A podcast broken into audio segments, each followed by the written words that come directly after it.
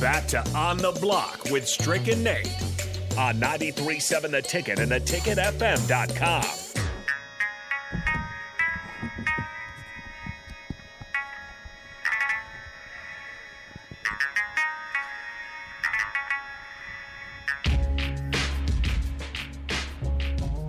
Back on the block with 93.7 The Ticket and TicketFM.com. You are on the block right now. I'm not on the block. I'm in H-Town, but my guys, Nick Sainert and my partner, Nate Doggy Dog, is live from Barry's at 9th and Q, where you can go down there. We're giving away three Indiana, Nebraska ticket giveaways where you can not only get those tickets if you mm-hmm. win the raffle, but you've got to play to win the Play game. to win the if you don't get down to Barry's by six o'clock, you won't be able to get into the raffle. But they're also giving away a special jersey.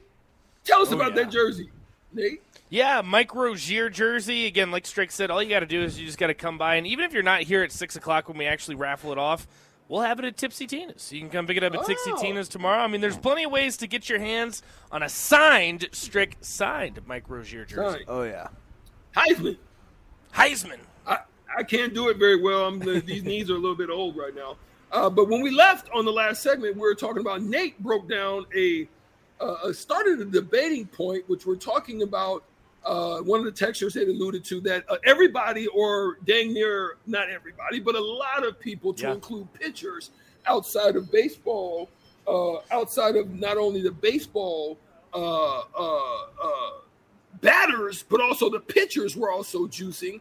And with that being in mind, then then Nick has a little feedback on that. The thought Yeah. was if both players are juicing, why is it that the batters only Mm-hmm. get the issue as far as it not, there's nothing really said about Well, the pitchers. Roger But Clemens Nick, isn't in the Hall of Fame too. Yeah, I, I think I think it's always interesting because we, when we talk about pitchers and and how it, like nowadays the excitement comes with triple digits, right? The excitement comes with the mo like I, I've brought up a couple times RPMs and triple digits, and if you can throw hard, you can make it, and, and things like that.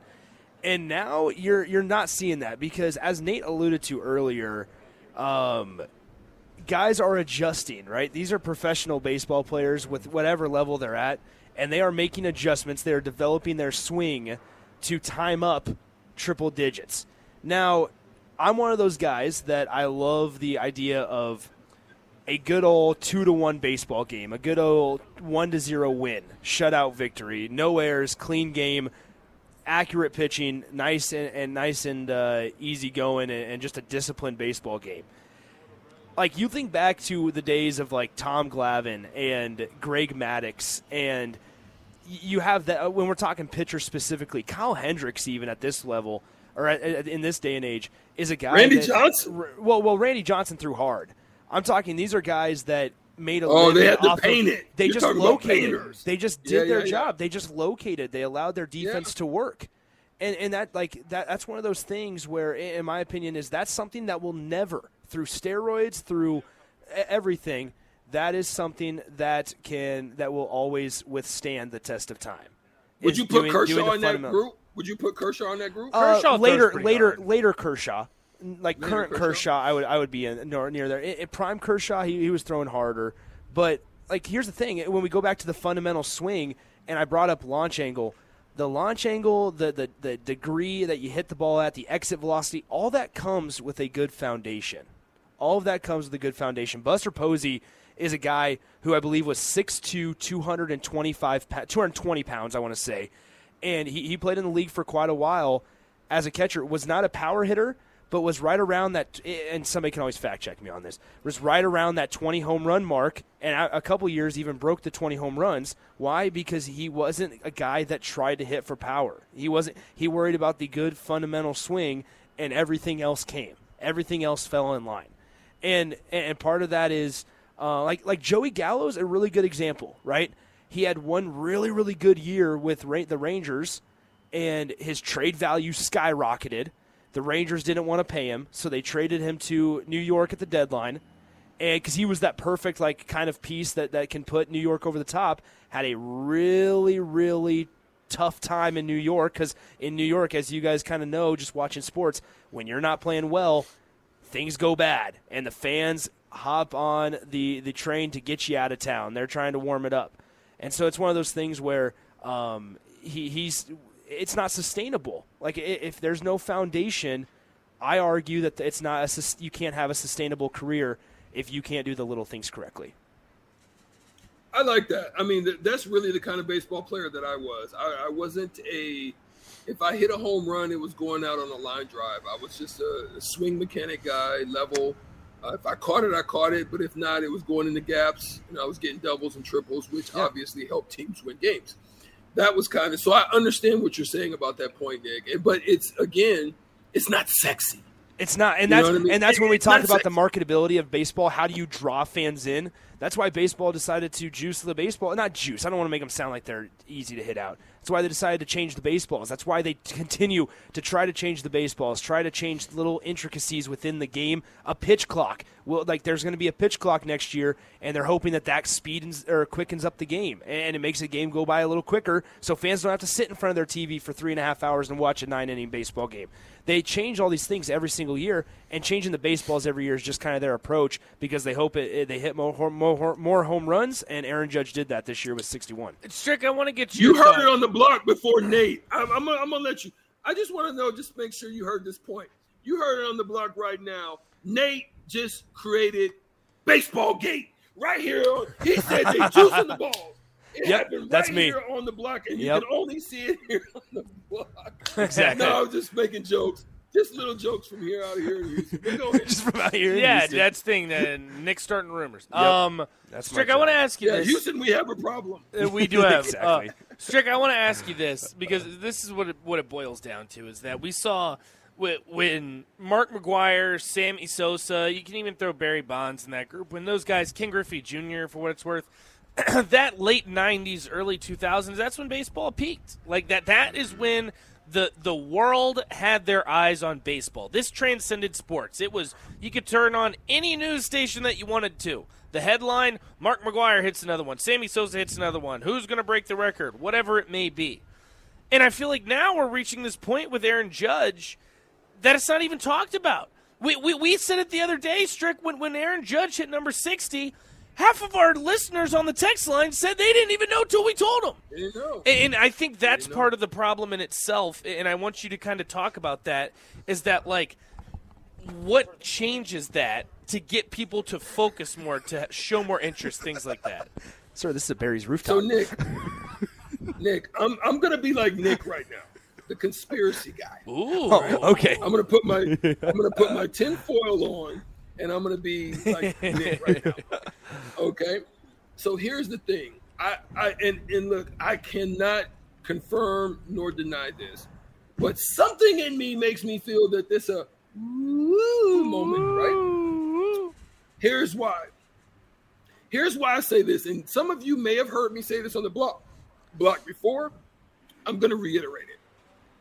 I truly think what you just said is something important to look at regarding his the the news, the coverage, the you know, not really the marketing. Mm-hmm. All of mm-hmm. those things right. are something to look at. Whereas before they used to really market the players and right now, you know, you're having some issues in baseball where they're having a marketing problem. Mm-hmm. But I think it has something to do with the coming of a collective bargaining agreement mm. for baseball. I'm just going to throw it out there.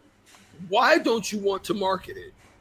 I think it could have something to do with you're trying to actually shrink your numbers. How do you shrink your numbers? Lack of coverage, lack of gate money, lack of cut. All of those monies in the collecting and bargaining agreement you share, right? So right now, it's such an inflated market for them Mm-hmm. They're not really getting all of those things uh, with the ratings, with the gates. All of those numbers are starting to shrink, and it really started around COVID time. I think that's when it really started to hit a bottom out. Yeah. And are they trying? I'm just throwing a question out there. Are they trying to sabotage themselves in order to? Because now you also got something else that's about to happen that they didn't have to deal with before minor leagues now are going to have representation. Right. They're going to be a part. So that that there there was ways that you could save money in baseball before, but now I don't think that's the case. I'm only speculating yeah. again, just throwing it out there. I, I, would say wrongfully save money in, in, terms of the minor league discussion, right? Because you guys have, um, I, I think uh, there's the minor league. Uh, they agreed with uh, Major League Baseball that they're going to start getting a little bit better of, of a wage and. Um, and they're also going to get housing whenever they go on road trips or whenever they they live somewhere. They're going to get uh, some kind of, of added bonus that they have not had. I can't remember all the details of it, but so minor leagues are taking steps a little bit in getting just more of a fair living. Because here's the thing: if you're in single or double A and this is your job, you're not getting paid very well in, in Major League Baseball. So um, it's it's really not until like here's the thing, Strick. As, as a professional athlete, you might you, you would understand this you you can live only you can only live off of the signing bonus for so long. And if you don't get that yeah. second contract, if you don't play well enough in those first four years, you're going to be quickly shuttered out. Um, unfortunately, so it, like it's weird. I, I don't know. I just I, I, want I would rather gain your thoughts on that on that whole situation on sustainability for athletes and marketability um, in, in, professional sport. Yeah, it, it's it's it is, and it's and you're speaking absolutely truth in that because when we got to double A, I think I shared it with uh, Nate before. Mm-hmm. We got to well, when we got to single A, long season single A up there in New York, they put us in a hotel for three days and said, "Hey, have at it. Hope you find a place, or you're gonna have to pay for your hotel." Yeah. So I, I do like the fact that that is going to change in in those like uh, in that way. Um, you're absolutely right. Those long bus rides, those trips, food, transportation, all of those things on a minimal budget was very hard. It was very tough, but you did it because you were hoping to get the next one. But let's be real. We know the numbers. The numbers all say it. The percentages are very minute to those that make it through. And so, yeah. therefore, it, it's a cycle of uh, this trouble. But Bubba Starling's the perfect example, right? Husker fans will know Bubba Starling. The guy was in the minors for so long, and then he finally got up to the Kansas City Royals after so many years just hanging out in the minors. Because eh, you just kind of get – there's so many variables in Major League Baseball specifically because you uh, in in the majors in the actual major level you have multiple guys at that position that are possibilities and you have multiple guys also below you and here's the thing the window of opportunity in major league baseball to get to the to get to the pros or actually like the major league level I should say is very small it's a very small window because guess what with the Major League Baseball draft, you take so many guys and you sign so many guys, and you're always open to opportunities. That here's the thing, they will have no problem moving on to the next guy, and a lot of times you'll see jumps from Double A to to MLB rather than Triple A to, to Major League Baseball as well. Yep. A lot of the top, a lot of yep. the top prospects. A lot of the top prospects won't even spend more, more, more than a couple a couple weeks in AAA. They'll spend a, a chunk of their time in, in Double A, and then they'll they'll make that, that jump. Strick, I got to ask you this before we head to break. Does Aaron Judge beat Roger Maris? Does he get 62? I, I, haven't had a chance to look, but how many games are left? I believe there's seven, six or seven. He gets there. I Think he gets yeah. it? I think so too. Unless unless there's a ooh to not pitch to him, and you don't get. They, they play the Rangers. The other they, day. They, they play the Rangers. So you know, here's the deal. I mean, the other day, Strick, they walked him four times in a game. Yeah, the, the Blue Jays were ba- booing their four own fans. times in a game. The, the Blue Jay fans were booing Why their own you, team. Why would you do that? Because it's sometimes the purists want to keep the game mm, pure. Yeah. Strick, you know what that is? Boo! Boo! we have we got to take a break right now. Unfortunately, we love you guys on the block. We thank you always for tapping in and tuning in. We've got to take a break. 93.7 The Ticket, the ticket ticketfm.com. Head down to Barry's and join the guys. Have a drink with them. We're going to come back, have one closeout segment, and we're going to cross over with DP and the old school guys. We'll be right back after this.